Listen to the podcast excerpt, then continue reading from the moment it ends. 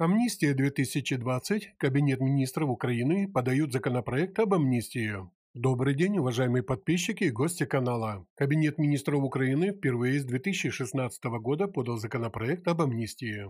Так и под этот акт амнистии и досрочное освобождение попадают 1960 человек заключенных. Кабинет министров Украины подал Верховную Раду законопроект об амнистии. Об этом сообщил народный депутат Украины, член фракции «Европейская солидарность» Алексей Гончаренко. Напомним, что на данный момент отбывают наказание в тюрьмах 32 942 человека, и это не считая лиц, которые находятся под следствием и пребывают в следственных изоляторах, дожидаясь приговора суда. Также амнистия может коснуться тех, кто еще не осужден, но его совершенное правонарушение не предоставляет большой социальной опасности, так что ряд уголовных производств могут быть закрыты на стадии досудебного расследования или суда. Как правило, под амнистию попадают лица, имеющие несовершеннолетних детей на воспитании и не лишенные родительских прав по отношению к ребенку. Также под амнистию попадают участники ликвидации Чернобыльской катастрофы, участники боевых действий и так далее. Более подробный текст законопроекта об амнистии опубликован на сайте femida.news, ссылка в описании к этому видео.